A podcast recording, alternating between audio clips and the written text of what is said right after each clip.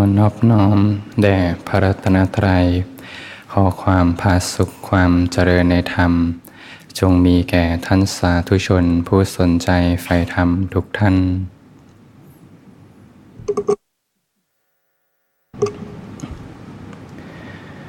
ก็เป็นธรรมะยามค่ำคืน เป็นค่ำคืนที่สองของการปฏิบัติธรรม ในคอร์สปฏิบัติธรรม ก็ตรงกับวันที่สองธันวาคมเป็นวันเสาร์ที่สองธันวาคม 2566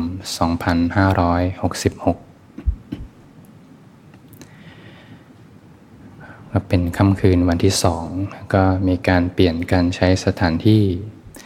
มาใช้ที่สารารวมใจนะทางสมาคมก็จะมีการจัดงานเตรียมสถานที่นะ ก็จะใช้ที่สารารวมใจน่าจะค่ำพรุ่งนี้อีกหนึ่งวัน ก็จะกลับไปใช้ที่ทางโยพุทธเขมรังสีในค่ำคืนอีกครั้งหนึ่งเคล็ดลับของการภาวนา ก็คือการที่มีจิตใจที่อ่อนโยน พอมีใจอ่อนโยน จิตใจผ่องใสสบาย ก็ทำสมาธิได้โดยง่ายนะ เราก็สามารถปรับจิตปรับใจมีใจที่อ่อนโยนอยู่ มีความผ่องใสเล็กๆ อยู่ภายใน รู้สึกถึงลมหายใจด้วยใจที่อ่อนโยน รู้สึกตัวสบายๆ ด้วยใจที่อ่อนโยน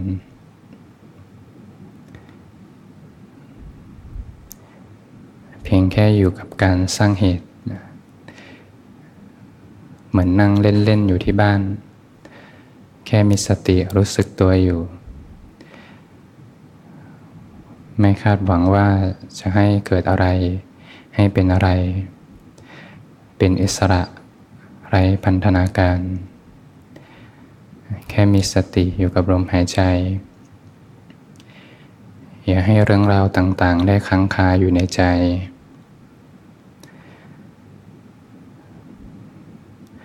เรื่องราวต่างๆ จะเข้ามามากแค่ไหนก็ผ่านไปหมดแล้ว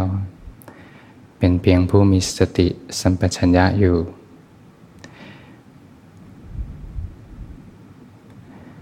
นั่งไปได้เรื่อยๆ ไม่กังวลว่าเมื่อไหร่จะหมดเวลา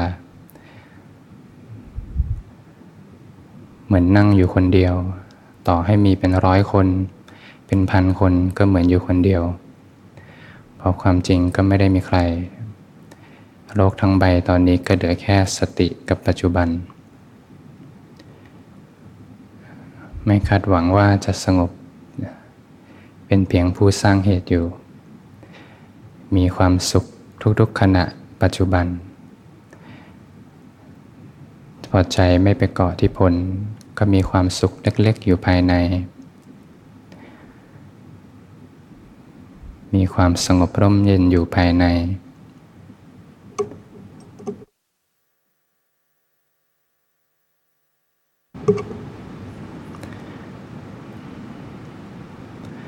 อใจเริ่มสงบก็จะค่อยๆ เริ่มเห็นความจริง นั่งไปได้เรื่อยๆ สบายๆ ด้วยใจที่อ่อนโยน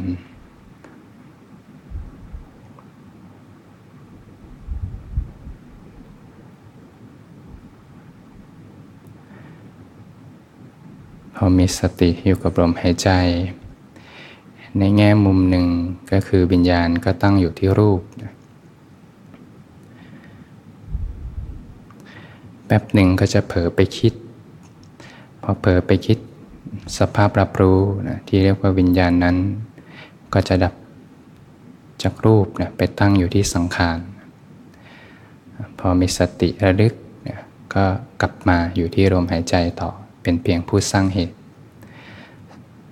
วิญญาณก็จะดับจากสังขารมาตั้งอยู่ที่รูป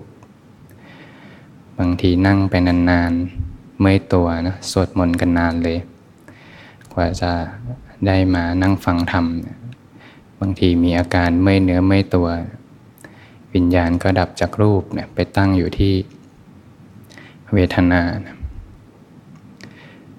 บางที เขาคอสมาสองวันแล้วที่บ้านเป็นอย่างไร นึกถึงที่บ้าน สามีภรรยา ลูกกิจการงาน นึกถึงเรื่องราวต่างๆที่ผ่านมา วิญญาณก็ไปตั้งอยู่ที่สัญญา พอมีสติระลึก วิญญาณก็ดับจากสัญญามาตั้งอยู่ที่รูป ตั้งอยู่ที่ลมหายใจ หยุดใจไว้นิ่งๆ ไม่วิ่งไปตามอารมณ์ เป็นอิสระไร้พันธนาการ มีแต่สิ่งที่ผ่านมาแล้วผ่านไป มีความสงบตั้งมั่นอยู่ภายใน มีแต่ปรากฏการณ์ที่ผ่านมาแล้วผ่านไป ไม่เข้าไปเกาะเกี่ยวกับปรากฏการณ์ที่เกิดขึ้น มีความสงบผาสุขอยู่ภายใน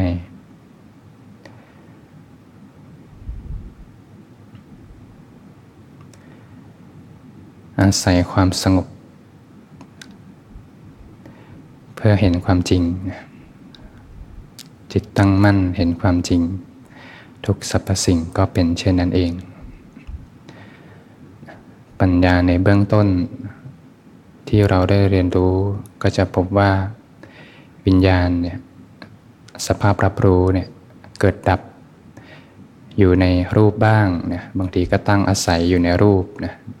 ดับจากรูปก็ไปตั้งอยู่ที่เวทนาบ้าง ดับจากเวทนาไปตั้งอยู่ที่สัญญาบ้าง ดับจากสัญญาไปตั้งอยู่ที่สังขารบ้าง วิญญาณนั้นเป็นสภาพรับรู้ รับรู้แล้วก็ดับไป ไม่ใช่ตัวตนบุคคลเราเขาสัมมาทิฏฐิในเบื้องต้นก็จะสร้างความเข้าใจขึ้นมาก่อน อาศัยความสงบเพื่อให้เห็นความจริง ท่านใดจะนั่งสมาธิไปได้เรื่อยๆ ฟังธรรมไปด้วยก็ได้นะหรือบางท่านใดจะค่อยๆถอนจากสมาธิแล้วก็ฟังธรรมก็ได้ ขึ้นอยู่กับอัธยาศัยของแต่ละท่าน ตอนที่อาตมาเพื่อนเนี่ยที่มาสร้างแรงบันดาลใจเนี่ยเขาไปบวชเนน อยู่สองอาทิตย์ตอนมัธยมหกก็ สร้างแรงบันดาลใจนะเขาไปบวชเนี่ยไปอยู่ในวัดไปบวชอยู่กับพระนะเขาก็มาเล่าประสบการณ์ปฏิบัติให้ฟัง เราก็สนใจนะเรียนสายวิทยาศาสตร์ก็สนใจ เขาก็เล่าสิ่งที่เขาเห็นต่างๆนะเราก็เอ๊ะมีจริงเนี่ยเหรอพบปุ่มหลังความตายต่างๆ อะไรต่างๆก็เริ่มสนใจนะอยากจะไปลองดู เกิดมาก็ไม่เคยเห็น ก็ตัดสินใจไปดู เบื้องต้นไม่ได้ไปบวชเป็นเนนไปบวชในคัมมะ ตั้งใจไปสักเจ็ดวัน พอไปถึงเขาก็แจกสมุดมาเล่มหนึ่ง เป็นคู่มือการปฏิบัติ ให้อ่านเองแล้วก็ไม่มีใครบอกด้วยว่าทำอย่างไร กิจวัตรก็เหมือนกันบวชเนคขมะตามวัดต่างๆนะ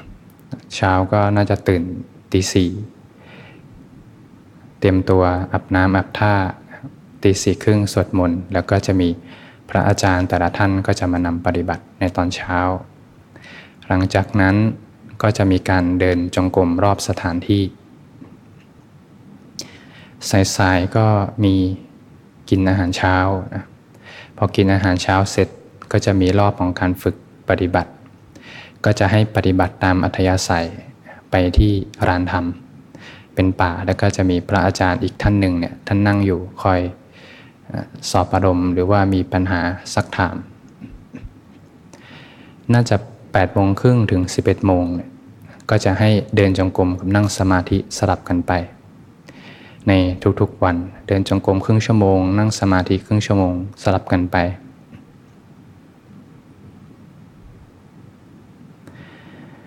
ก็มีช่วงบ่ายวันหนึ่งเนี่ย หลังจาก 11 โมงก็จะมีกินอาหารกลางวันนะพอกินอาหารกลางวันเนี่ยก็พักตามอัธยาศัยเริ่มฝึกอีกทีก็บ่ายโมงก็เข้าไปที่ป่าลานธรรมเป็นสวนป่าลานธรรม บรรยากาศร่มรื่นเดินจงกรมนั่งสมาธิได้ ก็จะมีผู้ปฏิบัตินั่งสมาธิเดินจงกรมร่วมกัน ก็ทำความเพียรอยู่ ก็มีบ่ายวันหนึ่งเนี่ย มีแม่ชีท่านหนึ่ง ดูท่านเหมือนเข้ามาตรวจนะเหมือนเข้ามาคอยตรวจดูผู้ปฏิบัติ อายุน่าจะประมาณ 60-70ถึงถ้าความรู้สึกนักเรียนก็จะเหมือนคุณครูฝ่ายปกครองที่ดูน่าจะดุอยู่เหมือนกัน พอแม่ชีมาอาตมาก็จะตอนนั้นก็จะเดินหลบๆแหละแม่ชีมาเข้ามาจะมาดุอะไรหรือเปล่า ดังนั้นก็เดินหลบๆมามาแอบๆปฏิบัติอยู่ที่มุมหนึ่ง แล้วก็เดินจงกรมนั่งสมาธิไป พอเดินจงกรมนั่งสมาธิไปสักครึ่งชั่วโมง เดินจงกรมครึ่งชั่วโมง แล้วก็มานั่งสมาธิ พอมานั่งสมาธิรู้สึกว่าในตอนนั้นก็นั่งไปได้เรื่อยๆนั่งไปได้เรื่อยๆเลยเรียกว่าอาจจะเป็นชั่วโมงเลย แต่เขาก็จะให้เดินครึ่งชั่วโมง แล้วก็นั่งครึ่งชั่วโมงสลับกัน ตอนนั้นเราก็เพลินไปก็นั่งไปได้เรื่อยๆแม่ชีท่านมาสกิดมาบอกว่า ให้ลุกขึ้นไปเดิน ตอนนั้นเราก็ไม่เข้าใจกำลังสงบเลยทำไมอยู่ๆมาบอกให้ลุกขึ้นแล้วไปเดิน ตอนนั้นก็แอบโกรธแม่ชีเหมือนกันนะว่าเอ๊ะ ขนาดแอบมาแล้วเนี่ยยังตามมาได้เลย แล้วรู้ได้ยังไงเรานั่งนานเราเดินนานแม่ชีรู้ได้อย่างไร ตอนนั้นก็มีแอบกดๆแม่ชีเนี่ยก็กำลังสงบเลยเนี่ยมาทำไมอยู่ๆมาบอกให้ออกจากสมาธิแล้วไปเดิน ถ้าพูดจริง ๆ ตอนนั้นก็ไม่เข้าใจ ถ้าตอนนี้มองไปถึงตอนนั้น ก็ต้อง เข้าใจที่แม่ชีท่านบอกที่ท่านให้ไปเดินให้ลุกไปเดินเนี่ยเพราะว่าอาศัยความสงบให้เกิดปัญญา ไม่ได้มุ่งไปที่ความสงบ แต่อาศัยความสงบให้เกิดปัญญา เห็นความจริงตามความเป็นจริงแล้วเราเห็นไม่จริงหรือยังไรนะตอนนั้นก็ เป็นเกตธรรมที่เตือนใจความสงบเป็นเพียงบัตรฐานเพื่อให้เห็นความจริงตามความเป็นจริง สิ่งที่เราเห็นอยู่นั้น เห็น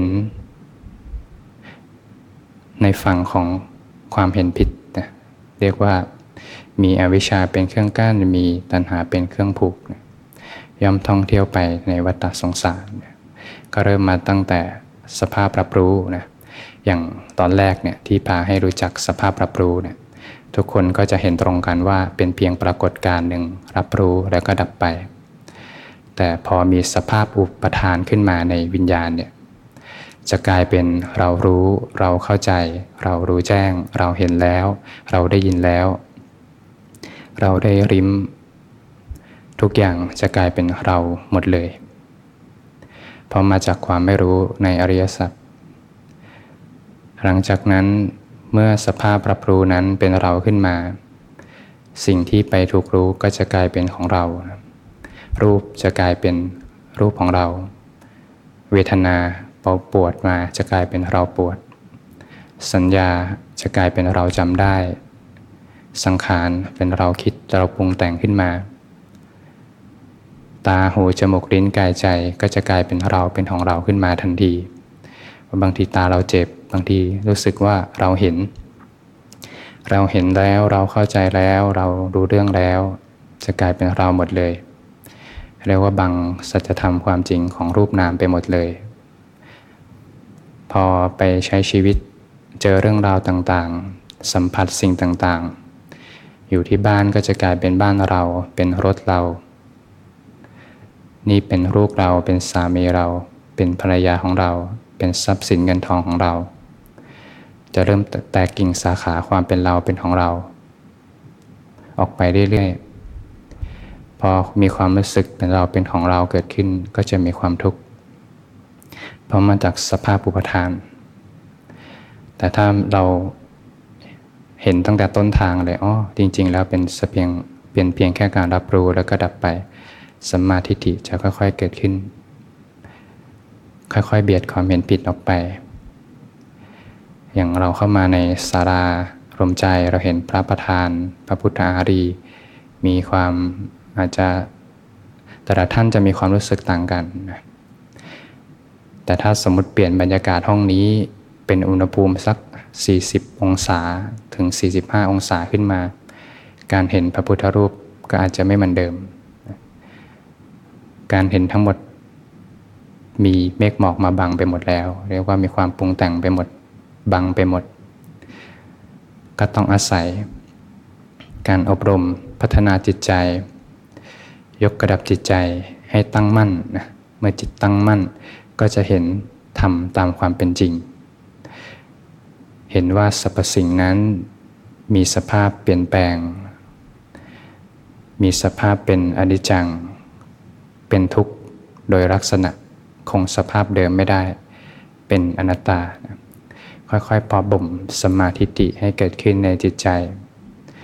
เราก็สามารถนำหลักสมาธิิที่เกิดขึ้นใน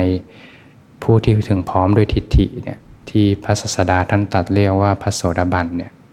ท่านเป็นผู้ที่มีสัมมาทิฏฐิแล้ว ท่านจะไม่มีทางเลยที่จะเห็นว่าสังขารใด ๆ โดยความเป็นของเที่ยง สังขารใด ๆ โดยความเป็นสุข ทำใด ๆ โดยความเป็นตัวตนเนี่ยท่านจะไม่มีวันเกิดขึ้นในจิตใจท่านเลย เราก็สามารถน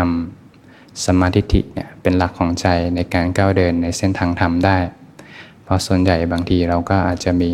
เห็นสิ่งต่างๆ เป็นของเที่ยง เห็นสิ่งต่างๆ เป็นความสุขบ้าง เห็นสิ่งต่างๆ โดยความเป็นตัวตนบ้าง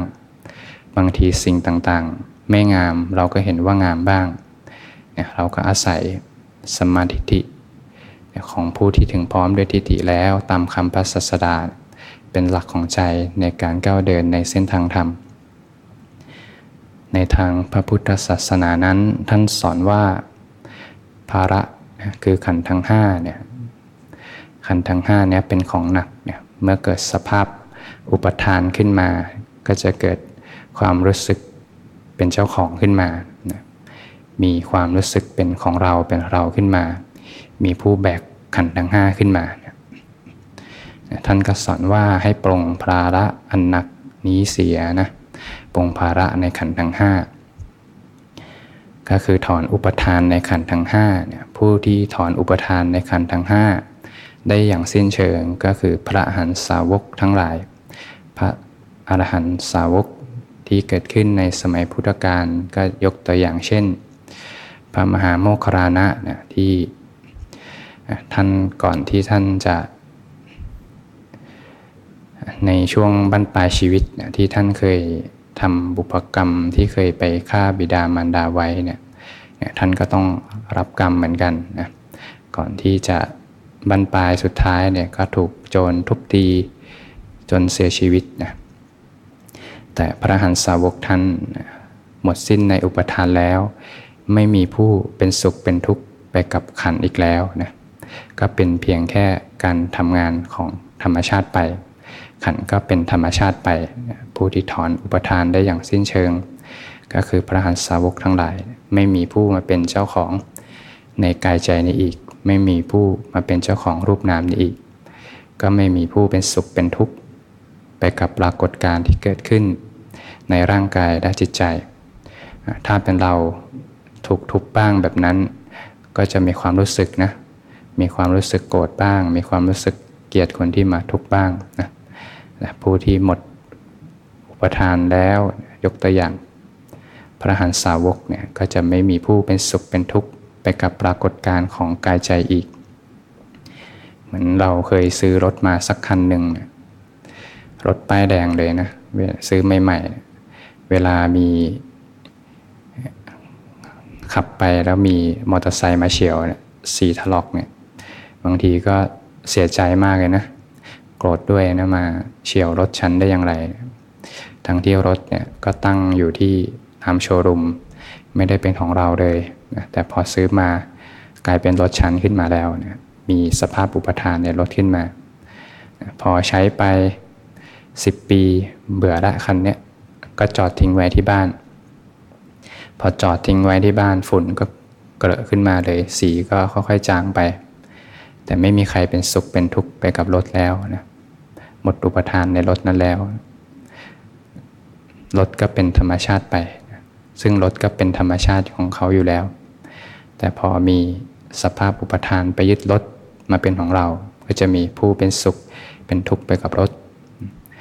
ฉันใดก็ฉันนั้นปรากฏการที่เกิดขึ้นในกายใจเป็นเพียงธรรมชาติหนึ่งที่แสดงสภาพอนิจจังเป็นทุกข์โดยลักษณะ